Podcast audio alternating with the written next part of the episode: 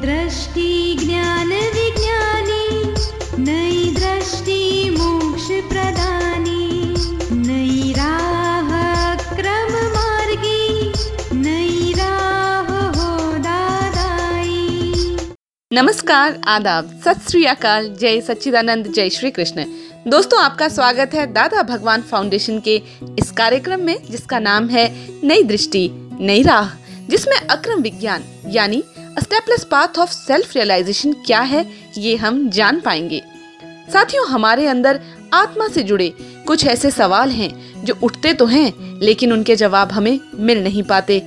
इसी वजह से सेल्फ रियलाइजेशन के रास्ते पर हम आगे नहीं बढ़ पाते हैं। सवाल जैसे कि, जीवन का हेतु यानी मकसद क्या है? हमें दुख क्यों होते हैं? जीवन कैसे जीना चाहिए? अक्रम विज्ञान स्टेपलेस पाथ क्या है? जीवन में सुख को कैसे महसूस करें? आपके मन में ऐसे सवाल उठ रहे हैं ना? तो चलिए हमारे चहेते आत्मज्ञानी दीपक भाई से इन सवालों का जवाब पाए। इतना सिस्टमेटिक ऑर्डर है इस ज्ञान में, इस विज्ञान में कि ज्ञानी स्वयं अपने माइक सामने वाले को दे करके कहते हैं कि मुझे प्रश्न कीजिए।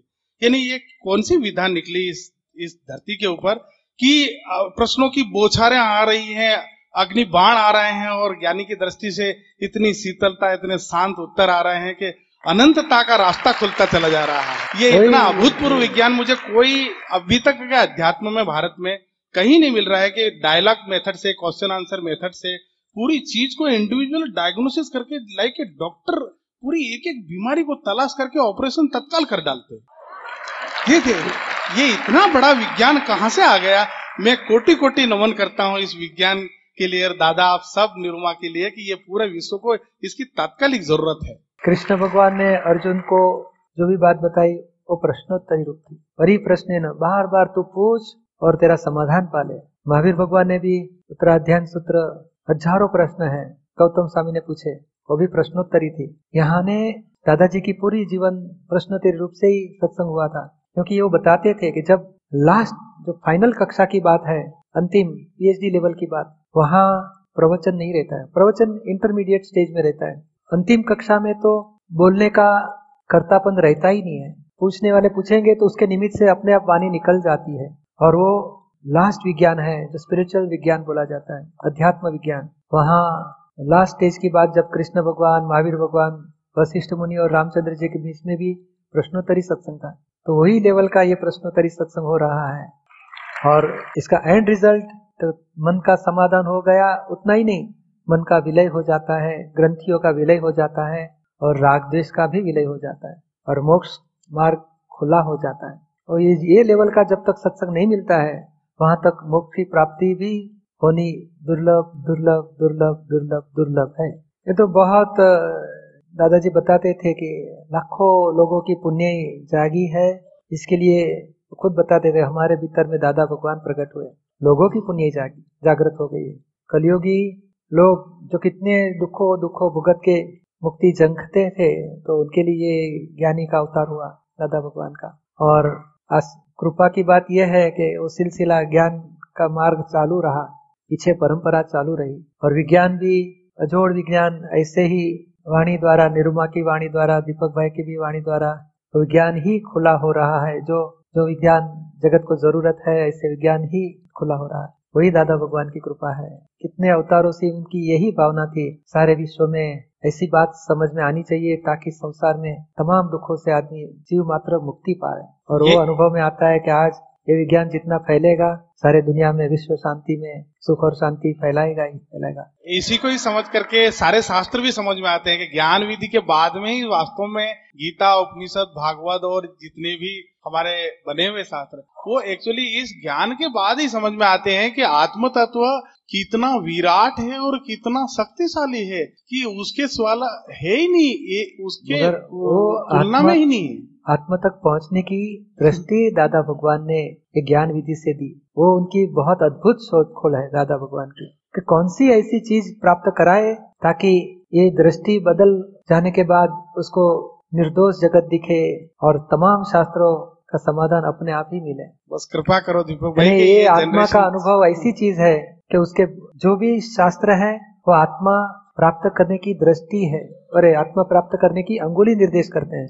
और आत्मा प्राप्त होने के बाद में हमारी जो अवस्था हमारी जो, जो कक्षा आती है वो आत्मा प्राप्त होने के बाद की कक्षा है। और सभी शास्त्र आत्मा प्राप्त करने के लिए अंगुली निर्देश किया है। जी। तो ये अपने आप हमें जो दृष्टि मिलती है वो तमाम शास्त्र से ऊपर की दृष्टि मिली उसका प्रूफ हो जाता है। क्योंकि हमें जो मिला अपने आप शास्त्र आसानी से समझ में आ जाते हैं। जी। और आगे की अभी आत्मज्ञान होने के बाद केवल ज्ञान में कैसे जाए वो पुरुषार्थ के लिए हमारा सत्संग है। ये परमहंस की सभा बोला जाता है कि ये आत्मा परमात्मा की ही बात यहाँ हो जाती है। और केवल ज्ञान के रास्ते पे कैसे पुरुषार्थ करे उसका विज्ञान उसकी समझ खुली हो जाती है। पेड़ अपने फल दूसरों को देकर सुख पाता है। ऐसे ही हम भी दूसरे जीवों या आत्माओं को सुख देकर अपनी ज़िंदगी में सदा के लिए सुख को महसूस कर सकते हैं और दुखों से सदा के लिए छुटकारा पा सकते हैं। लेकिन इसके लिए आय यानी मैं माए यानी मेरा का फ़र्क समझकर आय से माय को अलग करने का मेथड समझना ज़रूरी है, ताकि सेल्फ रियलाइजेशन संभव हो सके। तो चलिए इसे समझने के लिए चलते हैं अगले सेगमेंट की ओर। कि जैसे आपने बताया क्रमिक मार्ग और अक्रम मार्ग। तो जो क्रमिक मार्ग में जो साधु रहते हैं वो तो संसार का सब त्याग देते हैं यहाँ तक कि वस्त्र भी नहीं रखते। और अपन को बताया जा रहा है कि अपन राग देश से बचें। लेकिन जब अपन संसार में रहेंगे तो सर्वे समझाएँगे तो वहाँ राग देश होगा परिवार में राग देश होगा। तो इसके लिए अपन को बहुत ज़्यादा पुरुषार्थ करना पड़ेगा यानी अपनी शक्ति लगाना पड़ेगी। इससे बेहतर उसमें तो कुछ करना ही नहीं पड़ेगा केवल आत्मा की भजना करनी है तो वो जल्दी मोक्ष में पहुँचेंगे। नहीं नहीं ऐसा नहीं है। वो प्रैक्टिस करते हैं कसरत त्याग की प्रैक्टिस करते हैं। त्याग करने वाला को त्याग करा दिया इधर। अहंकार ममता का त्याग हो गया, आत्मस्वरूप का ग्रहण हो गया। वो तो अहंकार में रह के त्याग करता मुझे वाइफ नहीं चाहिए, बच्चे नहीं चाहिए, पैसे नहीं चाहिए, घर नहीं चाहिए, कपड़े नहीं चाहिए, ये नहीं चाहिए, वो नहीं चाहिए। त्याग करते करते करते लास्ट में समझ में आएगा कि क्रोध का त्याग करो, मान का त्याग करो, लोभ का त्याग करो। करते करते एब्सोल्यूट प्योर होगा खुद, तब आत्मा साक्षात्कार होगा। हमें तो कृपा से ही मिल गया है। और वो आ, एक काल में मन वचन का है कि एकता योग टूट गया है। एकात्म योग टूट गया है। तो देह का त्याग होगा। देह से उपवास किया है। मन में हो जाएगा केज केक हमारे लिए फ्रिज में रखो कल खाऊँगा मैं। देखो मन खाने में चले जाता है। तो ये एकता नहीं है तो दूसरा फ़ायदा मिलता। देह खाने में है तो मन आत्मा में, चलो मुझे, मैं खाने वाला ही नहीं, आत्मा हूँ, शुद्ध आत्मा। तो कृपा से ही आत्मा का पुरुषार्थ चालू हो गया है। ये पकड़ के चलो, अभी वो रास्ता तो टूट गया है। क्रमिक मार्ग फ्रैक्चर हो गया है। आज पूरा फल मिलने वाला ही नहीं। नो एक्सेप्शनल केस बेचारे मेहनत करेंगे, मगर प्राप्ति कुछ नहीं होगी। क्योंकि त्याग करने आत्मा का स्वरूप को, नहीं, सोने को पहचानना है। तो सोने के गुणधर्म जानने चाहिए। हम क्रिया करेंगे, मंत्र करेंगे, झाप करेंगे, गर्म करेंगे। अरे भाई, ये क्रिया करने से सोना नहीं मिलेगा। उसके गुण पहचानो और गुण की जागृति में रहो।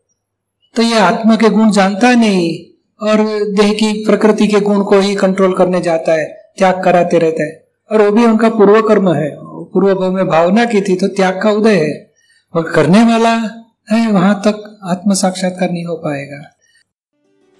पेड़ अपने फल दूसरों को देकर सुख पाता है। ऐसे ही हम भी दूसरे जीवों या आत्माओं को सुख देकर अपनी ज़िंदगी में सदा के लिए सुख को महसूस कर सकते हैं और दुखों से सदा के लिए छुटकारा पा सकते हैं। लेकिन इसके लिए आय यानी मैं माए यानी मेरा का फ़र्क समझकर आय से माय को अलग करने का मेथड समझना ज़रूरी है। ताकि सेल्फ रियलाइजेशन संभव हो सके। तो चलिए इसे समझने के लिए चलते हैं अगले सेगमेंट की ओर। अक्रम विधि और विपश्यना में क्या फ़र्क है? आप विपश्यना करते हो? तो आपको मालूम होगा क्या फ़ायदा हुआ आपको। ये विधि में और उसमें फ़र्क क्या है ये पूछ रहा हूँ। फ़र्क बहुत है। उसमें करना पड़ता है और इसमें कर्तापन ही छूट जाता है। अच्छा। इतना डिफरेंस है। और कर्तापन छूट गया तो अहंकार मिट गया, अहंकार मिट गया तो कर्म बंधन खत्म हो गया। कर्म बंधन खत्म हो गया तो मुक्ति होके रहेगी। और वहाँ कुछ करते हैं, करने से ही कर्ता भाव से कर्म बंधन होता है। अच्छा करो तो पुण्य बंधन, और ध्यान में बैठे और घर में वाइफ डिस्टर्ब करती है, आप तो कुछ काम करते नहीं, बस ध्यान में बैठ गए, इतना बच्चे को कौन ध्यान रखेगा? तो हमें द्वेष होते रहेगा। समझती नहीं, इतना अच्छा करता हूँ तो तो द्वेष के कर्म बीज और द्वेष के भी बीज डालोगे और ध्यान करते हो तो पुण्य का भी बीज डालोगे। और बाद में फल तो भुगतना ही पड़ेगा। यानी गलत नहीं है वो डेवलपिंग स्टेज में सही है। और बुद्ध भगवान ने वो मार्ग बताया। और धीरे धीरे आगे बढ़ने की बात बताई है। और भगवान महावीर का मार्ग बहुत आगे का है। बुद्ध भगवान से भी बहुत आगे की बात भगवान महावीर ने बताई। और ये भगवान महावीर के हृदय की बात है। समझ में आया आपको? क्या नाम है आपका? इंद्रजीत। आप सचमुच इंद्रजीत हो? हाँ। आपका नाम इंद्रजीत है कि आप सचमुच खुद ही इंद्रजीत हो? हाँ, ये तो नहीं पता। ये तो शरीर का नाम दिया गया है लेबल पहचानने के लिए। बिल्कुल। अपने खुद कौन है उसको पहचानना है। अच्छा। हम विपश्यना में क्या करते हैं कि बस मैं ध्यान करता हूँ मैं कौन? मैं ही इंद्रजीत। तो फाउंडेशन में ही रॉन्ग बिलीफ है कि बस मैं एक घंटा ध्यान करता हूँ सब इंद्रियों को मैं देखता हूँ श्वास श्वास को देखता हूँ संवेदना को देखता हूँ। पर मैं कौन हूँ? इंद्रजीत हूँ। और इंद्रजीत होके जो भी करोगे ओके उसमें कर्म बीज डालते ही जाओगे, क्योंकि मैं, इंद्रजीत, वो रॉन्ग बिलीफ है, वहाँ ही कर्म बंधन होता है। और मैंने ये किया, मैं ध्यान किया एक घंटा, दो घंटा तो मैंने किया और मैं इंद्रजीत, वही बीज है। क्या करते हो, वो कर्म कर्म बंधन का कारण नहीं है।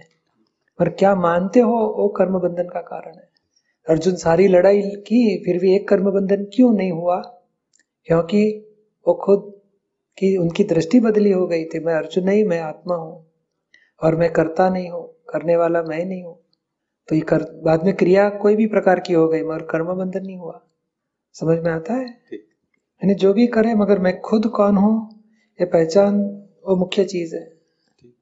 यहाँ अक्रम विज्ञान में वो सबसे पहले प्राप्त हो जाता है मैं खुद कौन हूँ और उससे उसके साथ में ये करने वाला कौन है? हम जितना भी इच्छा करते हैं सब कर सकते हैं। कि कुछ कोई रुकावट आती है कोई रोकता है नहीं हमें जो भी हमारी मनमानी करनी है कर सकते हैं। कि नहीं हो जाता है। अभी सुबह चार बजे उठना तो अलार्म रखना पड़ता है कभी। तो फिर हमारे हाथ में उठने की सत्ता कि कोई अधीन है। दूसरे हाँ तो इसे संसार में अब चेक करो कि नहीं खाना तो बोले मैं जितना भी खाना चाहता हूँ खा सकते हो। तो भी कंट्रोल नहीं भाई मेरे से दो ही तीन ही रोटी खा गई चौथी नहीं खा सकता मुझे तबीयत नहीं रहेगी मेरी अच्छी। तो खाने में हमारे हाथ में नहीं है उठने में हम रात को नींद तो अपने हाथ में होगी ना। जब भी सोना है चलो तीन बजे दोपहर में सो जाना है या सात बजे शाम को सो जाना है रात को तीन बजे उठना है हम कभी भी सो सकते हैं कभी भी उठ सकते हैं हमारे कंट्रोल में है? तो किसके कंट्रोल में होगा? कौन कराता होगा? कोई शक्ति होगी। हाँ कौन है? वो ज़िंदा है या मैकेनिकल है? वो जानने की ज़रूरत है। तो फिर ध्यान खुद करता होगा कि कोई कराता होगा? बहुत बड़ा प्रश्न है। और जो कोई कराता होगा, और हम माने मैंने किया, वही अहंकार है और करता भाव उसी से कर्म बीज गिरते क्योंकि हम रॉन्ग बिलीफ में है कि भाई कराने वाला कोई अलग है, और मैं मानता मैंने किया। और रॉन्ग बिलीफ गुना लगेगा। ये गुना का दंड इस संसार में भुगतना पड़ता है। वो गुना बंद हो जाना चाहिए। सच्चा करने वाला कौन है? उसको पहचानो और मैं खुद कौन हूँ उसको पहचानो। समझ में आया आपको? यहाँ ये ज्ञान मिल जाएगा आपको। परसों रखा है ज्ञान विधि। उसमें ये ज्ञान मिलेगा। बाद में आपको जो भी करना है करो। विपचना करनी है कि कुछ भी मंत्र जाप करने हैं के बाद में आगे के रास्ता आपको मिल जाएगा। इंद्रजीत का हिसाब है वो करेंगे। और आप खुद आत्मा हो उसकी आपको जागृति मिल गई। बाद में आप जुदा रह सकते हो। बाद में कर्मों का हिसाब है पूरा करना है। आत्मा में रह के। समझ में आया आपको? दोस्तों, यह दो घंटे का प्रयोग, यानी आत्मा को इस शरीर से अलग करने का तरीका, आपको कोई ऐसा आत्मज्ञानी ही समझा सकता है, जिसने स्वयं इस ज्ञान को पाया हो। तो अब हमारे चहेते, आत्मज्ञानी दीपक भाई, आपको इस अक्रम विज्ञान के अनलिमिटेड, यानी असीमित रोशनी से रूबरू करवाएँगे। ध्यान से सुने, शायद आप इस ज्ञान के खजाने से अपने अंदर के आत्मा रूपी हीरे की चमक को पहचान पाए।